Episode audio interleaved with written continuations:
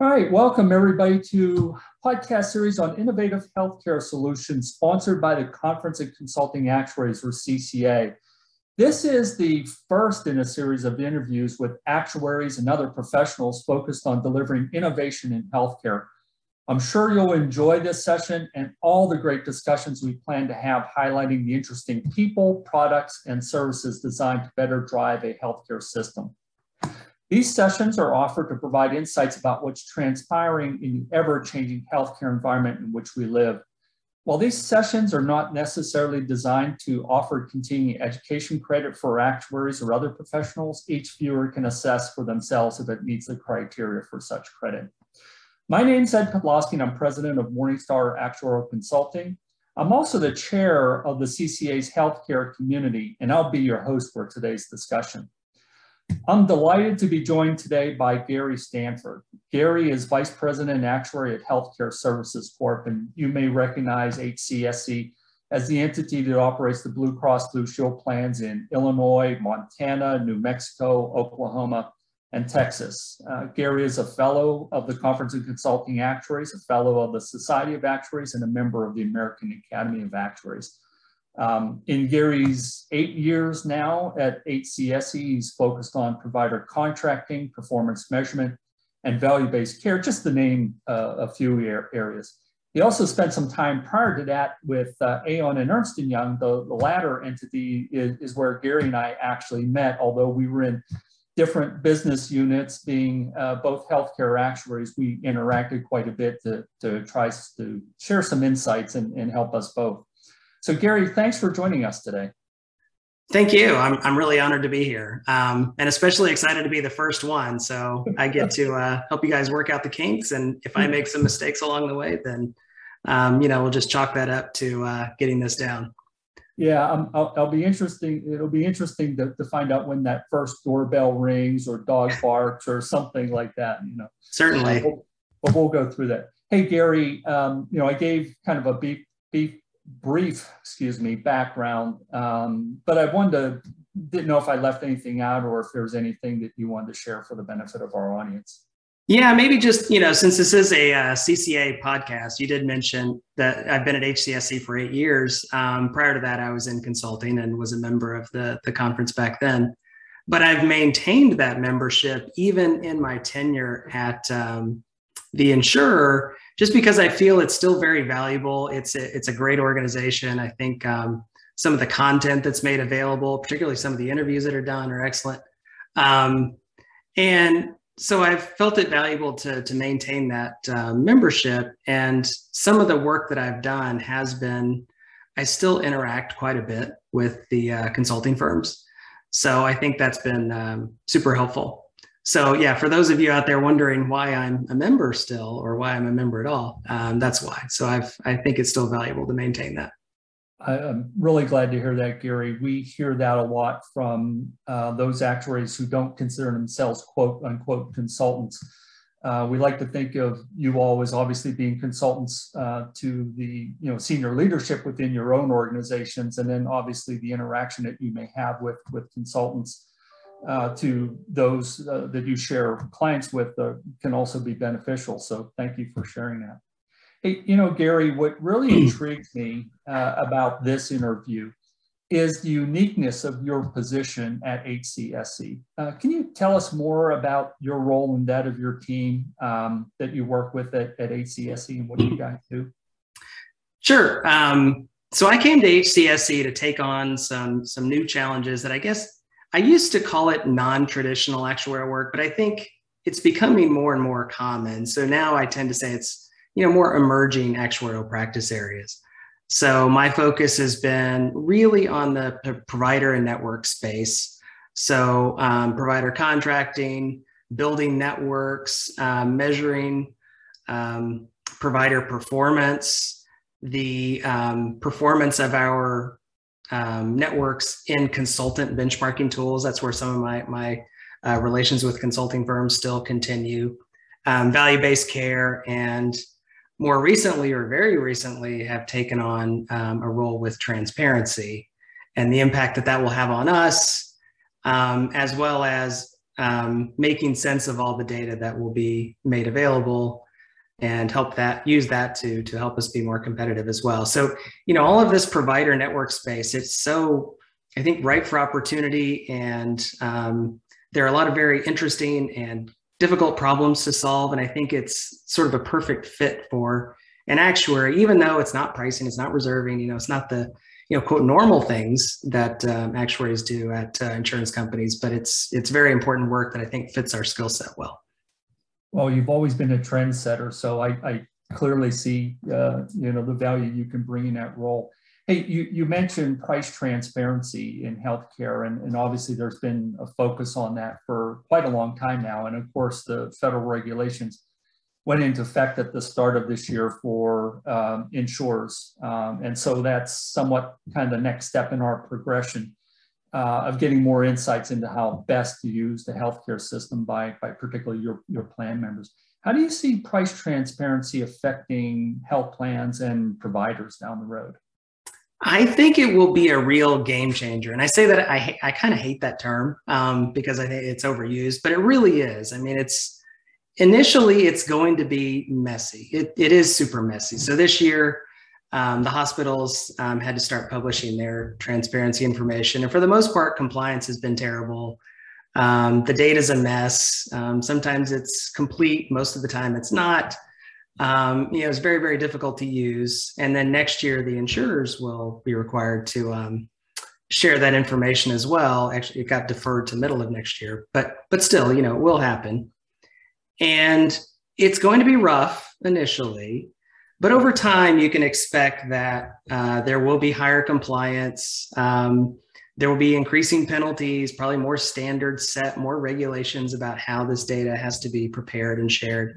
So I think we'll see it being better and better and better. And as that happens, um, I think it really changes the nature of competition amongst insurers and um, hospitals. So, uh, provider contracts are incredibly complex. Even even for those of us who think about and work with those every day, they're difficult to make sense of, uh, much less an average consumer. But as we can start to I'm sure there will be many companies focused on, um, you know, starting up to make sense of that information, make some tools available. There will be articles, exposés on some of the the variations. There already have been. There was one, I think it was just last week in the New York Times, um, that referenced some of the the most egregious examples they had found in data published thus far. So, but as that continues, you can imagine that the the insurer's reaction will be to negotiate better deals. You know, if we find out that a competitor has a better deal with a particular house, of course, we're going to try to negotiate a similar deal. Um, or in most cases, it may not be that one is better than the other, but it may be better for a particular thing and not as good for another thing. So I think there will be more um, standardization, maybe normalization um, that will make some of those comparisons across providers uh, more more sensible in the future. So all of that, I think, leads to sort of price uh, unit cost compression. And when you think about the market today, that unit cost is really a big part of how insurers compete with one another. You know, who has the who has the best networks with the best discounts? That's um, you know, typical thing a consulting firm would look at when they're they're looking to to place um, their ASO business or something and it certainly drives insured prices as well. So when you take unit cost out of the equation, okay, now what? So I think it will increasingly switch to the patient experience, managing care, um, you know, looking at the overall value that the plan is bringing versus unit cost. And, and certainly you would expect unit cost will still be a factor, but maybe not as much of one, and certainly not as obfuscated as it is today. Um, so I think it'll be a really interesting time as this develops over the next several years. Yeah, I, I noticed too that you know part of your role was looking at, at value-based care. So how much of that is now going to have an influence, particularly when you're able to, you know, providers are able to see what they're all all paying together. Does that become a, a much bigger and potentially stronger component of um, discussions that your organization and others will have with providers? I think well, I mean, and certainly within value-based care, unit cost differences are a big driver of how successful or not successful some of those organizations are. Um, and as there's more and more transparency, I think it will be easier for, say, an ACO to understand better um, what the costs are for the, say, the facilities that they use. And if A is, is higher cost than B, but they have similar outcomes, well, let's use B because that's going to help us be more successful, um, have a lower cost, a lower trend, and um, get uh, a larger incentive out of that ACO structure. So I think that will be, um, it will facilitate a lot of what they are trying to do. Because today, I mean, they want that information today, but a lot of it is insurers are often um, hamstrung, you know, it's like that their proprietary deals with providers. You can't share that with other providers. So, as much as it would be useful to them to have it, you they just can't today. But in the future, I think that will be a um, a much easier thing for them to take advantage of. You know, Gary, you, you've presented at the um, annual meeting of the CCA in, in the past on both machine learning and artificial intelligence. So maybe, maybe help help uh, our audience kind of understand how you're using these tools in the work that you're doing uh, around providers, networks, and, and value-based care. Yeah, and maybe I'll, I'll, I'll, back up a little bit from that and and um, just talk about why I'm even even have an interest, and then uh, how we're using it. So I've always had a bit of a techie background. I uh, I actually started off um, intending to be a computer engineer. And somewhere along the way, I realized, you know what, I like using technology more than building it. Um, and eventually found my way into math and actuarial science, and, and here we are. But that techie background really helped me. Honestly, throughout my career, I just had skills, knowledge, ability to do things that weren't, um, I guess, you know, part of the, the typical um, actuarial skill set. And more recently, I would say, you know, I was practicing data science even before data science as a term really existed. Um, but more recently, with the computing power, increases in computing power, the, the new techniques, technologies that have developed, it's just opened up new avenues to apply it. And a lot of the work in the network space, um, the, the problems are of a complexity that just make it nearly impossible to use some of the, the techniques that we were actually trained as um, as actuaries, trained in as actuaries. So we turned to some of these other tools, like, and where it really came to a head was when we were building a, a solution to measure provider performance. It's really, really difficult to determine how well a provider, a physician practices. Um, they they have different um, patient populations they treat. They um, specialize in different things. They practice in different areas. There's just a host of, of variables to consider. And when you put it all together, and I counted it up once, and I don't remember off the top of my head, but it was tens of thousands of variables um, that we wanted to model on. And that that that is not your your your father's regression model. and all of those variables um, interact in in some ways.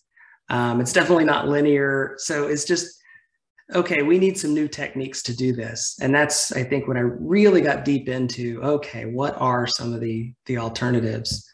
Um, and you get into some of the decision tree models and um, more advanced flavors of regression. Um, and maybe what a lot of people think of when you hear the term machine learning, you think of neural networks um, which are incredibly powerful, also incredibly difficult to explain what they're doing and how they're doing it. Um, but a lot of these techniques can be used to solve some of these more um, complicated problems where the data is huge, the variables are huge, the um, the the the interactions are are too vast to even contemplate individually. So you need an automated way to do it. And I think that was my particular focus and, and why I went down that path. But you could really think about any actuarial problem these days and realize the amount of data that we have available to us has vastly expanded. Um, the computational power available to us has vastly expanded and gotten cheaper. Um, a lot of the the you know traditional actuarial models, I think, were were were very practical. They were the best that could be done with the constraints of the time. But I think we can do a lot better now. And uh, you know, one of my fears is that if we don't, someone else will and uh, sort of render render some of the actuarial work uh, less less or more obsolete. So that's been my approach, and I you know I, I I am a practitioner. I use a lot of data science. I also feel strongly that it's something more actuaries need to um, adopt and develop.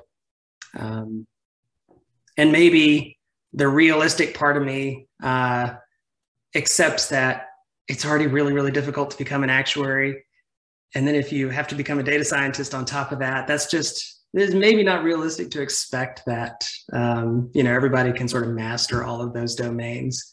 So there will be some element of knowing enough so that we can work with others um, who are experts in that particular field. Just the same way you know we work with attorneys and IT folks and you know others. I think that same sort of model will emerge, but we need to have the foundational knowledge to guide it. Yeah, I think the expertise, the, the insurance expertise, uh, the skills that you bring in addition to the data science make, makes you a much more powerful asset to your organization than just probably uh, uh, uh, understanding how to manipulate the data on its own. Having that healthcare background, I'm sure, provides a lot of a lot of insights that others don't have. So I, I would be be in 100% agreement with you you know, Gary, be, be interesting. You know, you've talked a lot about how you're using machine learning, artificial intelligence, and mm. focusing on uh, your work with with providers and value-based care. So, you know, kind of tying this all together, you know, what value do your plan participants and and maybe you can even touch on on providers kind of receive from the type of work that you do?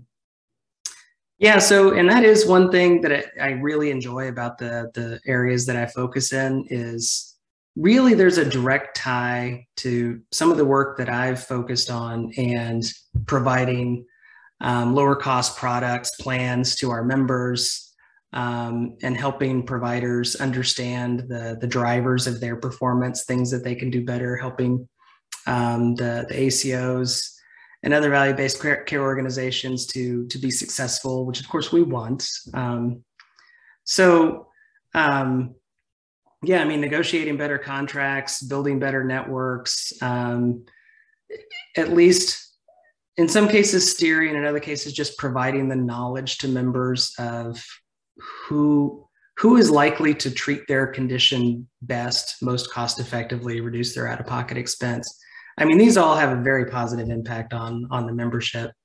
And then providers on on the other side, uh, they they want feedback. They need feedback. You know, it's it's one thing. It's there have been some very frustrating conversations within ACOs where you say, well, you know, your trend was too high and there's there's no incentive um, this year. And it's like, well, why? What what could we do? How could we improve? And those are very difficult answer or questions to answer. But as we drill down into some of these things, like, well, okay, if you, some of the outside specialists that are used, if you use this specialist versus that specialist, or this facility versus that facility, or, um, you know, this particular area of utilization is a little out of whack with, with the norms. So these are things that maybe you can focus on and tighten up your protocols. So those are all things that I think just help the system as a whole work better. So ideally, I guess what I'm trying to do is is help the system be more affordable or become less unaffordable. I mean, unfortunately, costs keep going up. We're not going the other direction, right? But uh, maybe someday. But at least we can go up less. Is what I'm trying to achieve. Great, great. Thanks for sharing that with us. Um, just trying to wrap things up here. I do have one last question for you if you hadn't decided to choose a career path as an actuary, what would you, would you be doing for a career today? Uh, you know, honestly, at the point that I switched my major in college, I was really trying to figure that out because, you know, I mentioned I was computer engineering. It's like, okay, um, this this isn't for me. Um, what am I going to do? So my my plan B was um, professor because uh, I do enjoy teaching, mentoring, um, helping others learn. And I thought that would have been great. You know, unfortunately, that's a that's a very long path. And of course, the naive college kid in me thought actuary sounded like something easier, which it turned out very much not to be. Um, but yeah, so a college professor, a math professor in particular, that was um, that was one path I considered. Um, the other, I, I, would say, my my dream job back at that point was um, a, a, a physics PhD, a physics researcher. You know, let's figure out how the universe works. Uh, that sounded like a lot of fun. Well, well, that explains your background, but but I certainly tell you know I, I think you've been a great educator for us here today. So I, I really appreciate you sharing your time. Um, I, would really like to encourage our viewers who also participate in our healthcare community to continue any discussion about the insights shared here uh, on this platform. If, if you're not a member of the CCA, you may want to consider joining, not only experience the benefit of the community platforms of the CCA for informal discussions like this, but also some of the other great benefits our, our members enjoy. Gary, thanks for being here today and sharing your experiences at, at what you and, and HCSC are doing to drive innovation in healthcare. I'm sure our audience benefited from the time you spent with us. I, I know I did. Thanks again. Thank you. This has been great. And hopefully um, others out there thinking about how they can use their actuarial skills to to innovate and do some new and interesting things. There's there's tons of opportunity. Um, you just got to go seize it. Great. Thank you. Thank you.